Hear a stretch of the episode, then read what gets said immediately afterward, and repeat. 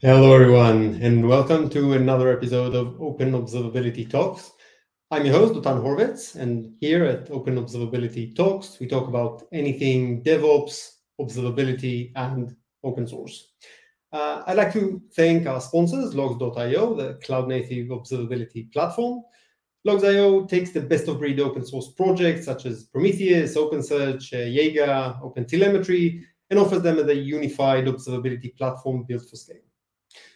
For those joining the live stream on YouTube or Twitch, feel free to share questions and uh, comments on the chat. We'd be more than happy to uh, take some of these questions in and uh, make the conversation more interesting for both of us.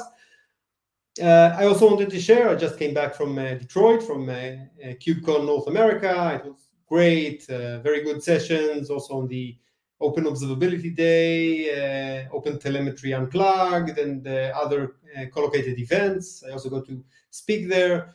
Uh, the videos, by the way, started uploading to the uh, CNCF YouTube channel, so uh, check it out. Uh, I'll also share some of the updates from KubeCon on the second part of the show, the regular uh, news and industry updates uh, section. So it's worthwhile for you to stay until the end.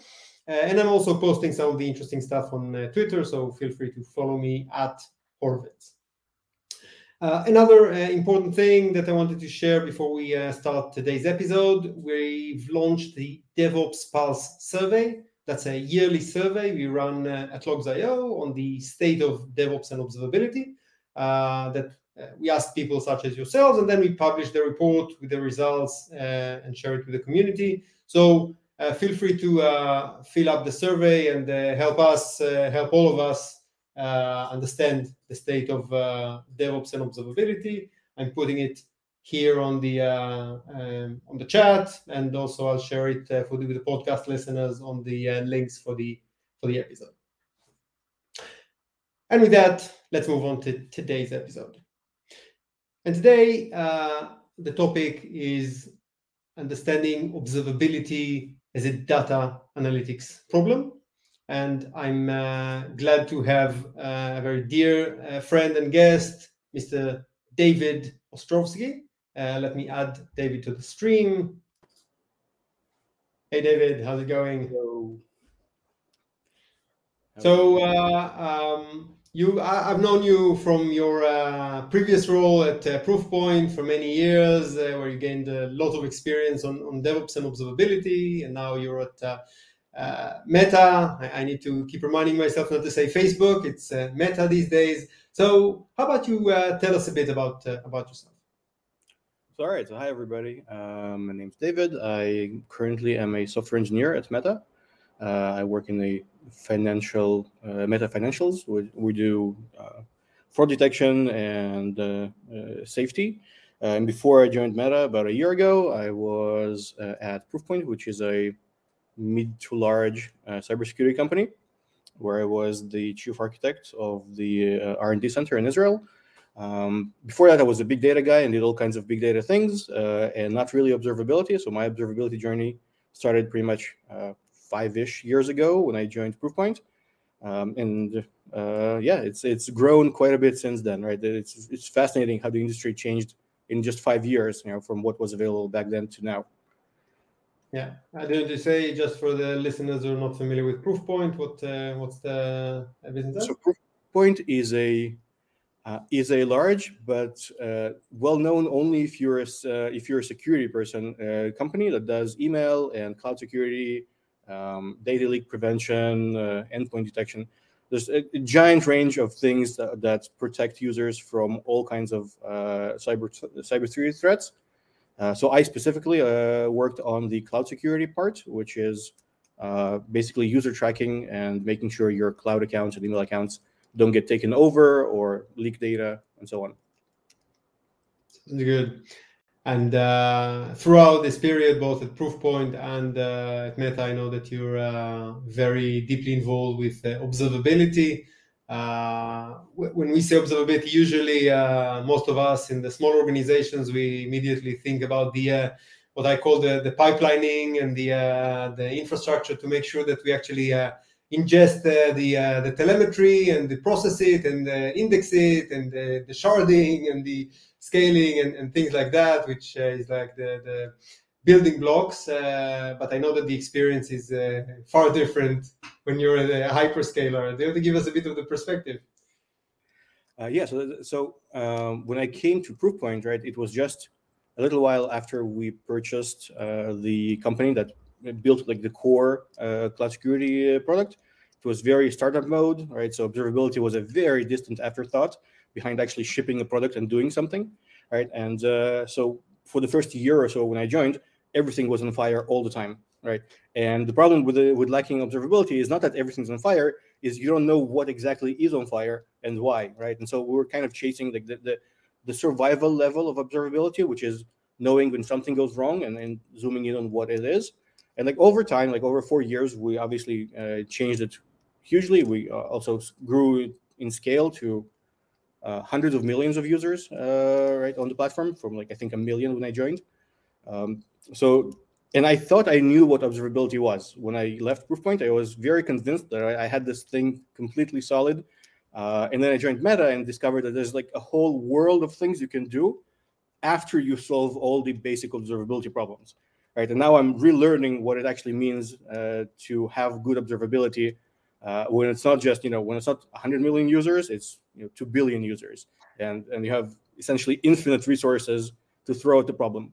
Uh, so this is that's very eye opening, right? I, I I just now realized how much more than you can actually do uh, once you stop dealing with the day-to-day issues of you know is my system even working right so so just to, for, for listeners to understand so your your team actually doesn't deal with the with the infrastructure there's another team that uh, sets up all the uh, what i called before the the pipelining the, the plumbing uh, the, the baseline and you're a consumer of, of a well established uh, uh, infrastructure right it's uh, you're right, and it's so much more than that, right? It's it's it's not one team. It's it's you know, a lot of teams would deal with various uh, aspects of how to provide observability and their actual full-fledged product teams with product managers and uh, you know UI experts and backend infra.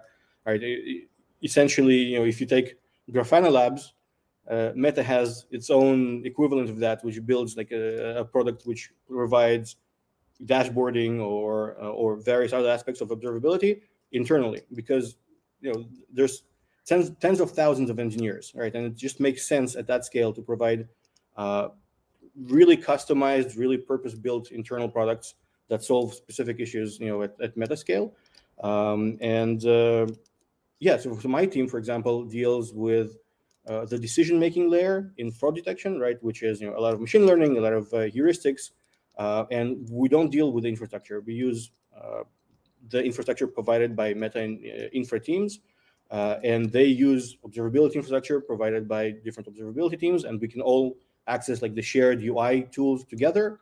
So if I want to create an alert, uh, I can just go to the uh, dashboarding tool and click a few buttons, and I have an alert, and I can customize, you know, the, the equivalent of what most people probably know from PagerDuty. I can customize it to a very specific thing, you know, to an individual person on the team or you know, a whole chain of people on different teams. Um, so yeah, so the tools are really there, and I'm experiencing it's, it's a very weird experience to be the consumer and not the maker of the observability tools, right? Uh, and and once I started doing that, I discovered that uh, it's not actually less work. It's a lot more work that you have to put in to get good observability because now you actually have to be creative and think what other value you can provide to customers uh, through observability beyond just making sure that systems are working because i'm not in charge of making sure systems are working there's other teams that do that and they're very good at it much better than i ever was um, and so i have to make sure that um, we move away from like the, the physical layer of observability right? Making sure vms are up and the application is you know is actually working to the business layer of observability, which is making sure that the product is doing what it's supposed to do, and the you know, different changes in input data or user behavior or some other team publishing a change to production doesn't change the logical behavior of the system in a way that negatively impacts what we're doing right and it's a, it's a much harder problem because there's really only so many ways physically that a, a, software system can be broken, right? And you have your four golden signals, and that covers like 80% of all the different ways. I'm not minimizing, by the way, what the SRE teams uh, do. They're they have, they have an amazing they do an amazing job. But like there's if you start thinking of how many different ways logically a system can misbehave, you can't enumerate them. We, we keep coming up with new ways to break the logic of the system, right? which is the uh, what uh, people call the unknown unknowns, what uh, started the movement of uh, going beyond monitoring and into observability, the uh, need to uh, be able to ask ad hoc questions because you can't just list a number of failure states and then prepare for these, right? That's exactly so, yeah. And there's, for example, there's a lot more room for newer techniques like machine learning and prediction to try and figure out how you know a complex system will behave and you know, what's outside the norm, right? Because if you're just looking at raw utilization, like a resource utilization, you can only go up to 100%. You can't go more than 100%. But but you know, if you have a system that uh, has some kind of user-oriented behavior, um, you, predicting how users will behave and you know how many users will join your system on a given day, that's very difficult. You know what, what's normal for, for example, fraud detection changes every day, and so you have to keep up. And you can't just you know set an alert on let's say 90% CPU usage and, and say, okay, well, we're good. We have alerting now. Um, so it's, it's very, uh, it's very complicated. Yeah, sorry.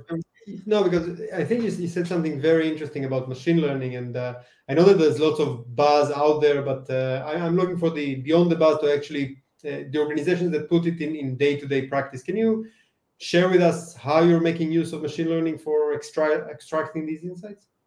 so there's a bunch of things, but I, I can tell what what I actually use personally, uh, which is um, using ML to predict um, how a particular me- uh, signal or metric will behave, right? And and oftentimes when it's tied to user behavior, uh, what's normal changes not just you know uh, on a schedule. When it's more users in the evening, fewer users at night.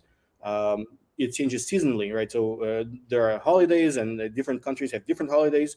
And so building something that will predict what will be normal at any given hour you know, for a system is a very difficult machine learning problem. Uh, problem. And there's a bunch of uh, tools that are out there, right? There's quite a few machine learning companies that uh, provide ML-based, you know, anomaly detection. Uh, but anomaly detection is one aspect of it. Prediction of what isn't an anomaly, right? How your metric is going to change over time. Uh, that's a related but separate ML problem, and that's something that uh, I just get out of the box, right? With with the meta tools, I can uh, set alerts based on thresholds, or I can pick one of many different ML models and say, okay, well, let's predict this signal using this particular model, which is like a black box as far as I'm concerned. I don't know what's going on inside of it, but much smarter people do. And it can tell me, okay, well, we, it predicts that this uh, metric based on past performance is going to, uh, it's a certain, say, okay, well, let's alert if it deviates from that and hope that the, ML model is actually correct in predicting how the metric is going to behave. Uh, but again, getting that as just something that exists out of the box, uh, it becomes a problem of okay, well, what do I choose? How do I monitor my metrics? Which, beyond just which metrics to pick, now you have to consider how you're going to try and predict the behavior of of the system. And so the higher up the stack you climb, like the, the, the more different choices you have, and it, it becomes you know either just an intuitive guess or just an iterative process of let's model it this way, let's model the metric another way, until you get to a good level of noise, right? And, uh, and you don't want to go into the alert fatigue area. You don't want to be just sleep well at night, but everything is actually broken. Uh, so there's like a good middle ground you will eventually reach, and, and that mostly happens if your system is actually live and in production, because otherwise, you know, no, but it's nice that you have uh, actually on the on the last episode last month. I uh, I dedicated the episode to uh, platform engineering and the growing uh, discipline of of uh, uh, making many of these um, types of functions, as you mentioned, reusable services that many organiza- many teams, engineer, product teams around the around around the organization can consume. And I think what you're describing takes this approach to the to its higher highest end because even as you mentioned even machine learning modeling is offered as a service so you can choose from a catalog of, of uh, models uh, to best suit your uh, your needs. That's that's I think an amazing level of, uh, of uh, implementing platform engineering in the, in the organization. And what you said before, I think that's the most mind blowing thing that you said that we can picture Grafana Labs and that is an internal organization within uh, Meta just to serve the, the internal needs of the, the rest of the engineering organization. That's uh, that's that's mind blowing if you ask me. It actually makes sense at that scale, right? When you have tens of thousands of engineers, that's like a whole giant customer base, and it makes sense to put in a lot of effort into building internal tools. Um, and I've had a conversation with people outside of Meta quite a few times like, of why you know Meta doesn't usually use external tools.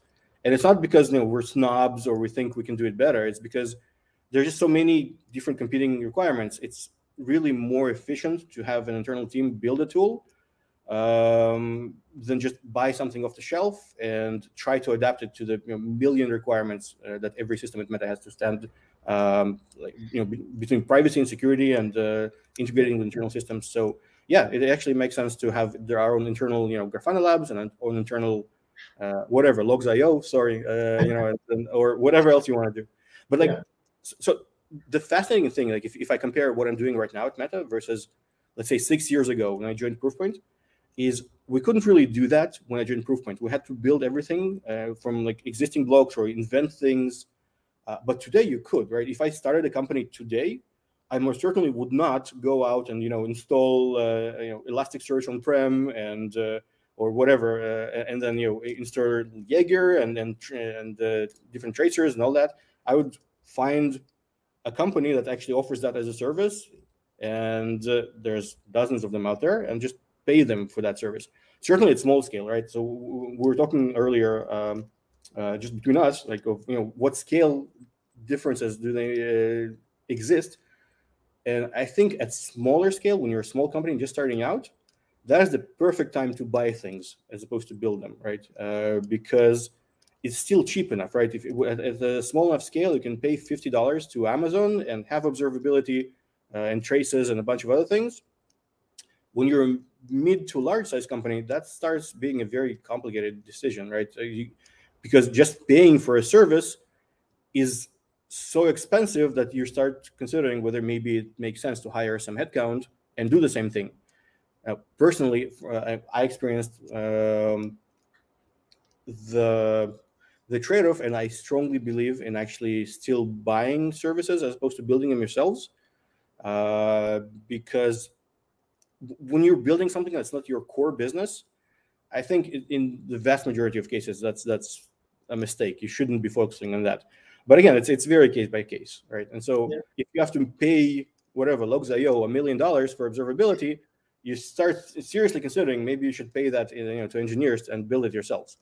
Um, but I, I, think what uh, the, the, interesting point that you brought the experience in joining Meta is that when you uh, offload the um, the plumbing, the, the, the, the, bare metal type of things, uh, so to speak, then you get uh, to address the higher level, higher order problems that usually in these organizations you don't actually get to because all we do all day long is just okay so how do i get my logs? How do i get my traces? How do i uh, uh, correlate between the signals? How do i index? Uh, what is the sampling that will make it uh, feasible for me to uh, uh, policy to make it feasible and and that's why many of them don't get to address these higher order problems. You want to ultimately move the needle in the top line if we talk about the business facing decisions or you want to uh, if you're an internal platform engineering uh, team you want to enable your developers to improve their experience then you accelerate the development cycles.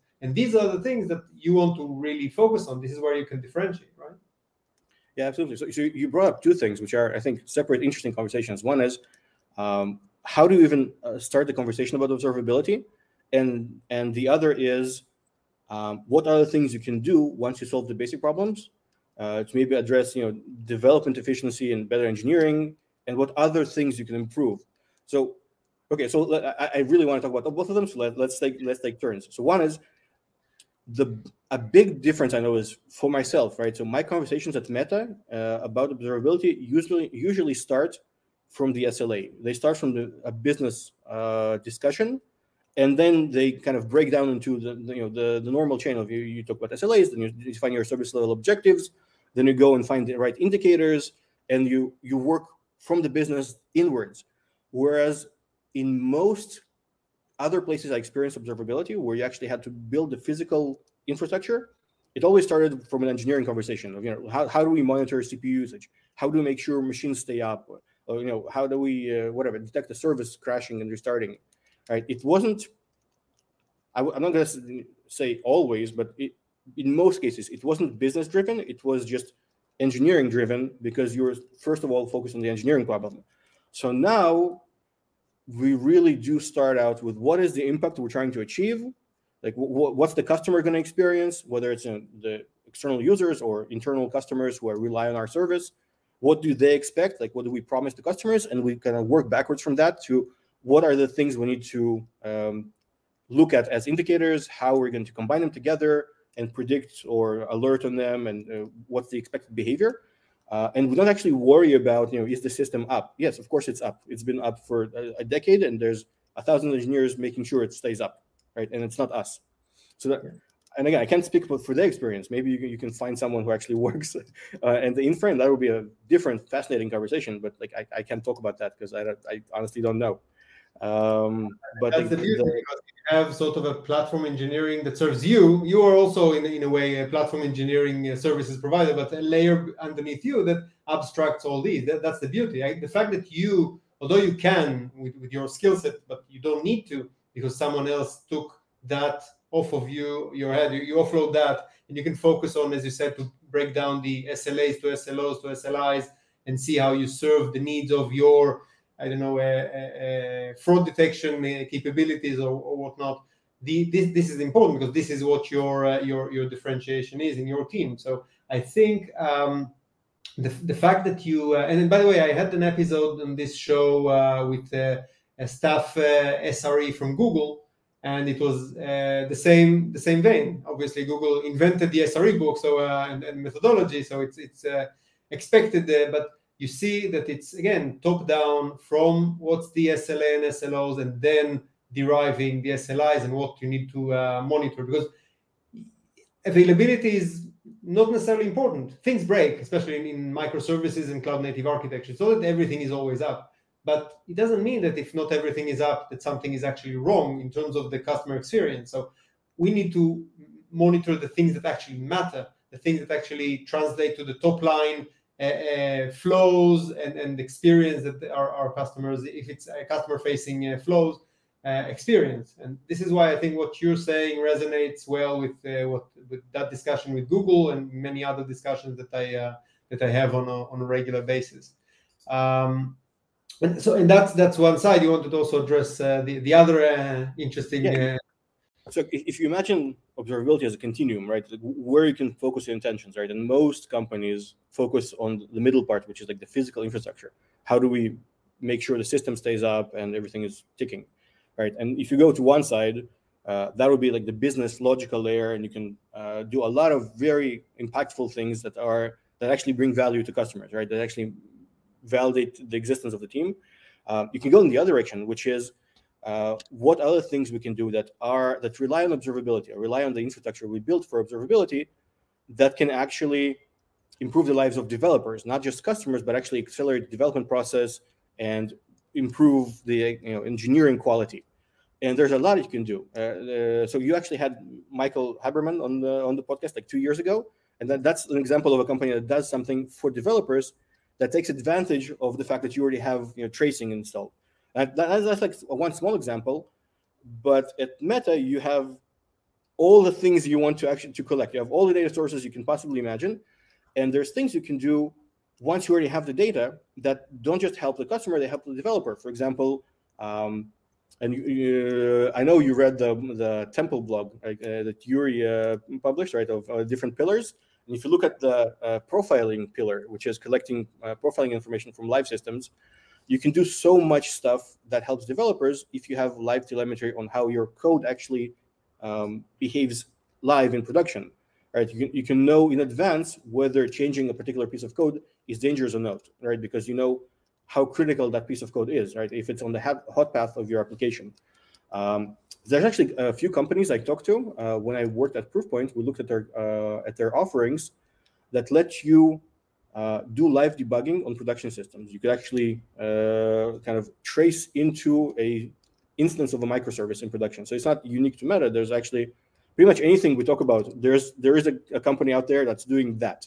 It's, it's, only a question of finding that and integrating all the things that the different companies uh, offer. Uh, but you know, doing things like live debugging or having an IDE integration with the profiling in production. So you can, while you add new features, you can actually know how the surrounding code works in production. That's a massive boost to engineering quality, right? And um, again, that's something you don't really focus on if you can spare the attention to install profiling and uh, pay for the resources that it takes, because you know it, it does take resources. Um, a different direction we can go, which is data observability, right? Because oftentimes when you when you read blogs or you know listen to conversations about observability, it's it's all about the three to six pillars, right? Which is you know let's make sure the live system stays live. Uh, but most companies today are very data driven. They collect a lot of data. They use it uh, offline, batch processes, uh, in real time, whatever. Um, and we only scratch the surface of what data observability is because pretty much all the decisions, uh, large applications like the one we had Proofpoint, many different applications that Meta make are based on data we collect and models uh, we build on top of those or queries we build on top of those. And you know, as they say, garbage in, garbage out. If you don't monitor continuously that your data is clean and available and you know it's uh, complete right, then it, it has a knock-on effect that bypasses the physical layer. The physical layer still works, but it goes straight to the logic layer. Your application misbehaves because the data came in uh, in a way you didn't expect. And so there's a lot you can do uh, to actually make sure your data is at the bare minimum, you know, clean. Like you're not missing uh, data or you're, it's not malformed, which is uh, you know, it's a very straightforward uh, thing to do. The injection, like uh, the equivalent, obviously, you work with internal tools, but the equivalent of monitoring the, uh, I don't know, Kafka streams or something like that, or can you just just for to make it more uh, concrete for the uh, listeners to understand? All right, so, so it's a good question. If I if I had my own company and I was and I wanted to build this, what would I actually do? Right. So yeah, if, if it's a live system, uh, something like stream based, so Kafka or whatever Kinesis or something, uh, then it's first of all validating schemas, making sure the data that goes into the pipeline is exactly the shape and uh, size I want it to be. It's not missing necessary fields. You know, it's not malformed. Dealing with the malformed data somehow, and then making sure that what comes out the other side is actually uh, at least in the shape and size that I expect. Um, and the much harder question is is it the full data? Because that's actually very hard to know. Not often that you can actually tell whether you get all the data or not. Are you losing data somewhere along the way? You're going to be making, let's say, if you're sharding data and one shard gets lost for some reason, from a physical reason, uh, you build a model which is going to be missing a chunk of data. Depending on how you sharded it, it might be an important chunk of data. Um, so that that's something where I would focus a lot of attention because today there are actually really good tools for that. Uh, right? Kafka just comes with a bunch of built-in uh, things that you can use, like schema registry and validations and all that. Um, making sure data is complete is a much harder problem. I'm not actually aware of any tool that just gives it to you out of the box. So you'd have to build something there, uh, or maybe I just find the right tool, which I'm not aware of. Um, but again, beyond that, right, when you build models, right, uh, models usually you train them or you, you train them once every so often. You don't continuously train model uh, models most of the time. And then if the data changes the behavior of the model might change between trainings. And so you need to actually look at the output uh, of whatever it is you're producing to make sure it doesn't suddenly deviate from uh, from what you expect. Yeah, yeah. I think this is this is quite uh, quite um, advanced. I would say. I didn't I haven't seen many organizations that take the uh, data observability to this uh, to this level. Um, I want to go back to the point that you brought before about um, I call it uh, developer observability. Actually, uh, I, even had uh, an episode uh, here dedicated to developer observability. I uh, held it with Liran, the CTO and co-founder of Rookout. And the, the idea was to really look at how, because people think about observability, many people think about observability only in the context of the production environment and the SRE, the DevOps, but I wanted to put the spotlight on, on how observability is impactful for uh, developers themselves. And you mentioned very briefly before, uh, teased us with, with some, some uh, potentials that you can actually take what runs in production. That's the, the powerful thing to connect whatever runs in production and the learnings that we can get from how this piece of code, this microservice, whatever, uh, uh, operates in production, and then feed it back into the uh, development for the next version of that uh, that uh, source code, that uh, code base. So it could be for testing. there's a, a, Tracetest, for example, that is an open source that I've seen actually now at KubeCon. I met the, the team there, and you mentioned some other startups and others. So for testing, for development process, for for the entire software development life cycle. Uh, what where do you see um, types of potentials of, of connecting this line of code uh, that the, the, the, developer works on uh, to make it very concrete? Uh, you know, understanding the the impact in in, uh, in CPU if you have profiling data or if the, the, the exceptions or or whatnot. Can you uh, give your takes, whether it's from, from Meta or just generally your your uh, uh, uh impression of where, where we can put the developers uh, in charge of or, or, getting benefit directly from observability? So there's a lot of different things. There's a few things I experienced personally. One is um, if you have tracing and profiling data from production, you can actually warn developers in advance if they're making a change that's going to increase CPU usage by a lot.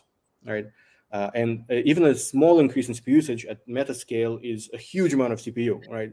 Uh, so you, you make a one line change in the backend of, of the Facebook application, and suddenly you need a million uh, CPU cycles more than you needed before. So, uh, so that's one thing where you can actually know which parts of the code are on the hot path, and then you can take extra care or maybe run a lot of simulations before you deploy something. Uh, and also in hindsight, if you deploy something and suddenly now this specific line is being hit uh, 100,000 times more often than before, you can detect bugs which aren't really, it wouldn't you know throw an exception. You just go through uh, the same code path, but just so much more, and now you're costing X, um, uh, X times more CPU. You can go and roll back that change because it's detectable now, right? Because otherwise, before that, if you have 100 million lines of code, it's not practical to know which particular line is responsible for your CPU usage, right? You can maybe detect it at a very coarse level, right? You deploy a particular microservice and the CPU usage goes up 20%. That's detectable. But in a huge application where one line of code makes the CPU usage go up 0.5%, um, that's that's below the noise level for most companies. But at a large enough scale, 0.5% is a big change, right? Uh, so that's one one direction where you can actually detect things that are below the noise level for most common applications or you know, most ways you you actually uh, monitor systems. The other direction, which is something, so we talked to Rookout when I was at Proofpoint, and I really, really wanted to use either their product or something similar. There's a couple of uh, companies in Israel that do similar things, um, and we didn't uh, ultimately not because it's not good, but because of you know priority issues and and uh, not finding time to actually uh, implement it, which we unfortunately talked about earlier. Uh, but that's that's like one aspect which I really really wanted to have, which is being able to debug an instance in production is like the holy grail of reproducing exceptions, right? It's one of the worst things you can have is an exception that happens every so often in production on a live system on one specific instance of one specific type of service and you can't reproduce it because there's no you know that service does a million requests uh, per minute and one of them throws an exception there's just so much. Usually, you close those bugs with unable to reproduce, and you hope that you know they don't get worse. Uh, yeah. But if you can actually debug into the live code from your desktop and hit and put a break on, on that line under specific conditions, right? What literally run it through an exception and actually see all the context variables and see what led to that. That's huge. Right? It's not going to happen very often, but when it does happen, uh, that's uh, I'm having trouble finding like the, the, right words of how amazing that actually would be when you can actually preemptively start debugging something in production. Like that's that's something that, that was science fiction to me before I heard that it's actually possible, right? And yeah. of course, there's all kinds of limitations to that, and it, it does increase your CPU usage a little bit. But overall, it's it's definitely worth it. So that and that's something that you can actually have today, right? It's it's not like a, a story from Meta to, to tease the audience of you know look at all the cool toys we have. Uh, it's actually you know, a lot of the cool toys you can actually get in from companies in the industry. Um, and I um, think it's also good examples of uh, the the power of uh, of getting different signals, different types of data. Uh, just the, from these two examples that you gave, the CPU is uh, is founded on on uh, continuous profiling data. We actually actually hosted the Frederic, the uh, co-founder of Polar Signals and the Parka open source project, about and I, I titled it uh, continuous profiling as the, the new pillar for observability. I, I strongly believe um, that this is uh, this is something that uh, grasps, and you gave a very advanced usage of that. That once you have the continuous profiling data, you can even map that to a specific even line of code and see the impact. That's granularity that is uh, many many of us could only dream of. But I think at least it teases the rest of us, uh, even if you're not there, to understand. No, it's not just logs, metrics, and traces uh, by the way, you mentioned uh, um, uh, the, the live debugging. This is yet another type of signal, snapshots, application snapshots. So I also wrote about that, a blog post about application snapshots as a as another signal, especially for developer observability. Uh, so I think it's it's very important. And uh, you mentioned, by the way, very briefly. I'm not sure if our audience is familiar. Yuri Shkuro is the creator of um, of the Jaeger uh, distributed tracing project currently uh, under the CNCF. But back then it was it started as an internal project uh, at Uber, and he's also one of the co-founders of Open Tracing. And today, these days, is, is actually also at, at Meta.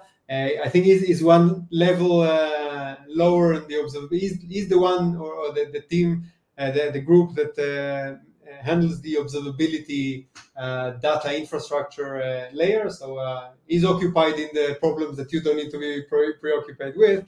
But his, his article, and I put the blog post here on the for the live stream audience. I'll also post it on the on the notes, show notes for the podcast listeners. Uh, is actually from a month or two ago. He wrote that uh, we shouldn't be limited to just uh, the three pillars. He actually listed six pillars. So we used the acronym TEMPLE for that. And uh, and the thing is that uh, less of specifically, so it's traces and, and logs and uh, events and so on. But the, the message being that we need more types of data because it gives us much better observability to, and to cater to all sorts of different flows and different use cases, which uh, I think is exactly what you, as a consumer of what they build, you feel that uh, firsthand, right? Yeah, absolutely. So the example we were talking about earlier, right, which is production debugging, that wouldn't be possible if you didn't have uh, a signal for errors, which is a separate pillar according to Yuri, and I, I totally agree with that, right? Because errors you should treat very differently from normal metrics and our logs, and the whole reason why production debugging is useful is because you can detect individual errors and actually uh, snapshot one of those and, and start debugging or treat them somehow differently, right? Without treating errors as a special case, you wouldn't even have the ability to go and zoom in on a, a live issue in your system. Um, and yeah, he has uh, listed a few pillars. I mean, if, if you want to be philosophical, we can list extra pillars, right? We can talk about data observability as like its own separate pillar because the, techniques you use for that are entirely different from you know from what TEMPLE uh, stands for, and we can come up with other things as well. Uh, but overall, yeah, it's. Um, I was never particularly happy with uh, just saying, "Oh, observability is logs, metrics, and traces," and you know, yeah, buy one of each.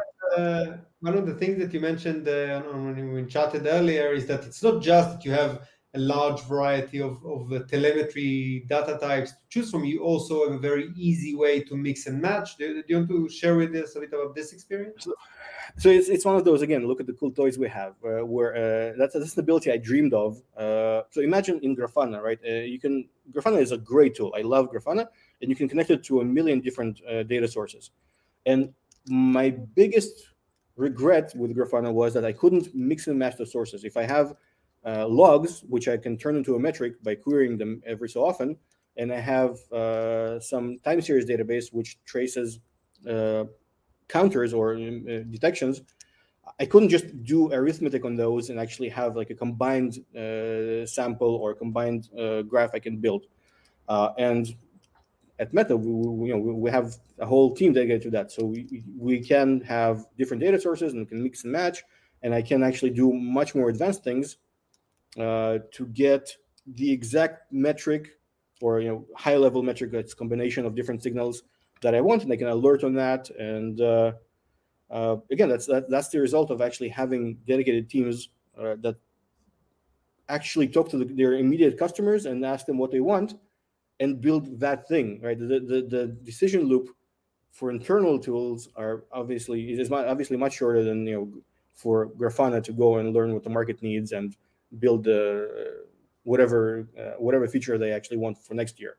Yeah, uh, that's the, the advantage of having a platform engineering within the organization that uh, caters in a very short uh, cycles. And you mentioned that you uh, about the different uh, pillars. I, I, I, totally agree with you that uh, we shouldn't be limiting ourselves to just three or even six, and we should be flexible. But you should also remember that after all, all these signals are just the raw data. And the important yeah. thing here is the insights.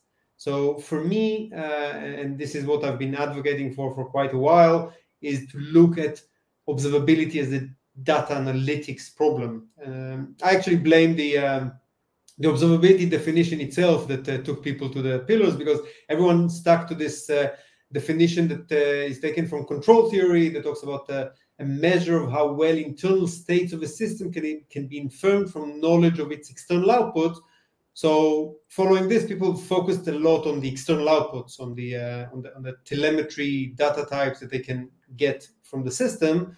Uh, and I've been trying to say, let, us change the definition altogether. Let's talk about observability as the capability to allow a human to ask and answer questions about the system, which makes it, in, in my view, much clearer that observability is essentially a data analytics uh, problem. So um, and what you're describing is, uh, I think, uh, very aligned with that because what you said once someone else took care of the infrastructure for you, you got uh, the, the, the bandwidth to address the analytics part, and uh, and then you start challenging yourselves even after so many years in the industry with things that you haven't get gotten to to around to uh, to actually addressing. So um, uh, if you want to just tell us a bit about your your experience with that. Yeah, absolutely. I agree. It's a data analytics problem. Beyond that, it's a business problem. It's all. It always has been, right? It's just we we kind of we're stuck in the mentality of let's address the engineering challenges of it, right? Which and you always tackle in the order of what's easiest. So, you, so the easiest is always has always been logs, right? We invented logs pretty much at the same time we invented writing code, and and and, and then you had all the uh, like the different steps. Each one is slightly more difficult, right? Then you get metrics, and then you get traces and you start getting fancy and then do other things but uh, but yeah it's always been about how do we provide value to the customer so you, now i've been exposed to that mindset to a much higher degree than before which is you start with what is the impact for the customer and then you work backwards towards what is the data we need to collect in order to quantify that and make sure we're providing exactly what we promised and from that you work backwards and you and you actually break down the data analytics problem into what data sources we need to create. Maybe the data doesn't exist as logs and metrics, or maybe it's a mix of them, right? So, so this idea of it's very fluid. Logs can be metrics, right? And metrics can be broken down into snapshots and and, and you know and treated as data and queried. So it's the too much data. You talk about not having data, but too too many times actually, in, especially in your scale, it's like thousands of metrics that are being collected, but you need to understand. So what do we need to put on a dashboard, onto alert on? That, that it's yeah. a harder problem because you have so much data that maybe other organizations don't have this uh, Richmond's problems, as we say. It, it, it, actually creates other problems you wouldn't expect. For example, the fact that the observability tools are so accessible uh, combined with the expectation of every team to be you know self-driven and responsible for their own stack it means that because systems are so um, deeply integrated there's many levels right? Each level of the system has someone responsible for it who will go and try to create observability to make sure that they're deliver, delivering value up to the, the stack. And so just as a trivial example let's say we have a system which uh, for the customer appears doesn't even uh, matter to them, right? Because it, it does fraud detection. If the customer, if it's working, the customer doesn't experience fraud. But beyond that, there's the payment system, and under that, there's some kind of gateway for processing transactions, and beyond that, there's a heuristic and a model, ML model system, and be, uh, below that, there's a data system, and so on and so on. And each one of those layers creates their own responsibility for observability, right? Because they build their own metrics and alerts, and so you end up with a with a system where a particular uh, indicator might have seven different teams alerting on that indicator, which is like a whole different new category of alert fatigue, right? Because now uh, everyone experiences that signal that maybe came from uh, like a database node being overloaded, and it it created a different disruption at different layers of the stack, and everyone alerts on that. And then now everyone wakes up and tries to figure out why is my chunk of the system uh, misbehaving and then you have to dig down into what the, what is the problem. Maybe it's know, the model is faulty, or maybe the database is actually overloaded. And so I haven't actually experienced that kind of alert fatigue before because it's not just that you have too many alerts. Everyone did that, right? Everyone doing ability overcorrected to having too many alerts, and then they learned the hard way, you know, to reduce the, that's just the critical alerts, and then they find some kind of middle ground. But here, it's it's an organizational and a communication problem, right? Different teams for very good reasons because they're responsible and you know and self-driven and they want to you know give the best value to customers. They create alerts that overlap with everybody else. And it's not just alerts right? It's just creating metrics and then signals and also on.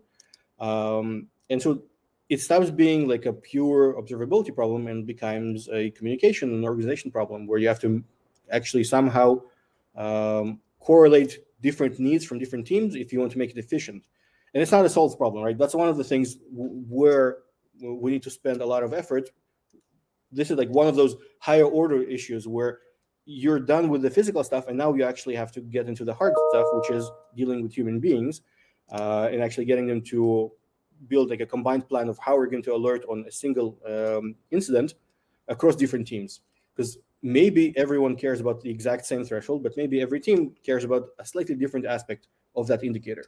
Yeah. Um, so this this is what, what I spend a lot of you get, you get the alerts as we as we speak. so uh, I hope everything's okay in the system there. um, so yeah, so like uh, that's one thing I spend a lot of time on, which is not something I ever expected to do in the context of observability, right? Which is actually convincing different teams to work together and create combined alerts, right? And then you know having having a process of how do you deal with a particular issue.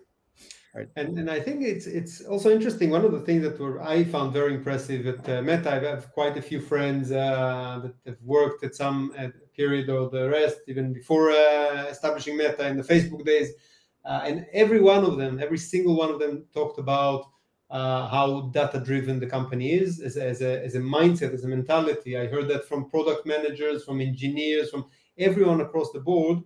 Uh, so that that's fascinating culture, I think, uh, uh, to have. and and another thing that goes hand in hand with that is having things actionable. So having data is nice, but uh, data driven also means uh, actionable and, uh, and i know you put a lot of emphasis on that so maybe you can tell us a bit about how you make the observability data actionable so this again comes from the company philosophy right because the expectation of every engineer and every team is that you're responsible for everything that you're doing. Don't expect somebody else to be responsible. And so, because you have all the tools you want, pretty much everything starts with defining the well the equivalent of pager duty, right? So every every team has their own pager duty, so to speak, uh, hierarchy, and it's every piece of code, everything is tagged with who owns it and who's responsible. So you, unlike other companies I were uh, at, pretty much for the past 20 years, where you could possibly have code in production who has no owner or a system in production that nobody is responsible for. Every single line of code has someone who is maybe incorrectly, but someone who is responsible, and they will get an alert if something goes wrong. That, that's the default state. Non-call attached to every single line of code. That that's amazing not like every system component that it makes sense to have you know or, or someone responsible for so not i wouldn't say every single line of code but obviously code components like the whole thing uh, you can have it at the component level, at the system level, uh, modules, whatever you want. And obviously, different software systems, so uh, infrastructure like databases, everything has one or more on-call chains attached to it. Um, and that creates a mindset of, well, I'm on the on-call. I have to uh, wake up in, at night if something goes wrong, and I'm responsible. And I'm saying that in a positive way. People actually feel responsible, and they spend time thinking about what are we going to do because we're in charge of this. That's the default state. Uh, and I, I, think that that's that's a small change in mindset, but it creates huge implications for the way we actually deploy systems. Right? It's impossible to deploy a software system without it being observable and someone being responsible for it.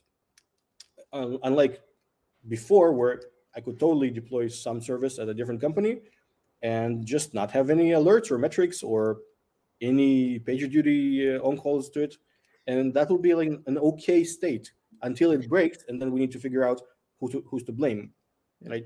Um, so, that, so that one change leads to a completely different culture of how you actually treat observability, because it is the personal responsibility of every engineer.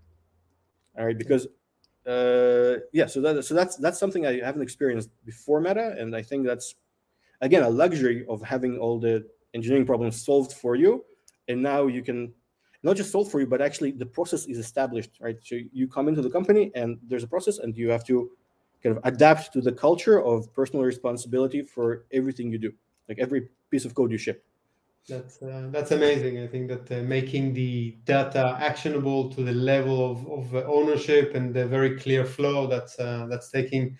You know, I, have been talking about the DORA metrics, and I think one of the things that uh, they added, I think last year, was to talk about the move from availability to reliability, and I think it, it relates to me because um, uh, it's the, the, ownership and the fact that each you know function team, microservice owners, uh, squad, whatever the structure is, has the full ownership end to end, but also has all the observability needed to uh, take care of that end to end. That's uh, that's that's amazing. Uh, we're about to run out uh, of time for this section, so maybe one last point. Uh, obviously, not everyone is Meta or a hyperscaler. So, what would be if you have one one tip that you would like to give takeaway for the audience? What would be your advice for small scale, uh, mid sized companies to get closer, uh, let's say, to the Meta experience as much as possible? So, it's actually entirely possible today uh, to buy most of this experience when you're when you're a company, especially a small company, because it's relatively cheap, right? It's based on usage. Uh, it wasn't like five or six years ago, but today uh, you should definitely do it. You should do it as early as you can afford to spare the attention for it, right? And and it's going to be a journey. Obviously, it's, you're going to start with the things that hurt the most, which is again the, the basic level of the observability: is it working or not? Uh, are the machines up or not? But just you know, to, the, there are tools. You need to believe that tools are available for you. You just need to find them and and pay for them. Um, don't try to build your own. It's that's that's my advice. Don't just don't do it. Uh, find a company that addresses 80% of what you need and pay them money for that. Um, Uh, maybe uh, do you want to tell the audience how they can uh, follow you and reach out to you uh, after the episode? Um, sure, you can find me on LinkedIn, uh, by name, or on Twitter if you are brave enough to use Twitter these days. Uh, it's just at David Ostrovsky. Um, yeah, or you can uh, you can search David Ostrovsky on YouTube and find a bunch of my talks, including stuff about observability and so on. Uh, yeah, and... highly recommended. And uh, with that, I would like to uh, uh, move on to the next uh, section, the breaking news. so um, first of all, I I already shared the link of, for Shkuro's blog post, highly recommended. I'll also post it on the uh, on the show notes. Uh, I, I, mentioned at the beginning uh, we just had the KubeCon North America, which was excellent, and there were very good sessions. I, I, saw that the videos started uploading actually quite advanced on the CNCF YouTube channel, so I highly recommend uh, checking it out and uh, seeing the recordings. Uh, I'll try and post some of the things that I find interesting also on, on my Twitter. if you want to have some some filtered list, um, so that's about uh, KubeCon, and uh, around KubeCon there have been some uh, very interesting announcements. So one of them is that OpenTelemetry uh, demo is now generally available. Uh, this is a, a, a, work that has been going on uh, by the Demo SIG, the special interest group. They've done a magnificent job. I actually was very proud to see that presented on the OTEL booth at KubeCon. And the, the demo is essentially shows every open telemetry language SDK. it shows a complete tracing flow with automatic instrumentation, with manual instrumentation, custom uh, spans and many other things. So highly recommended to uh, to check out. I'll uh, post the uh, information about this here and also with our audience.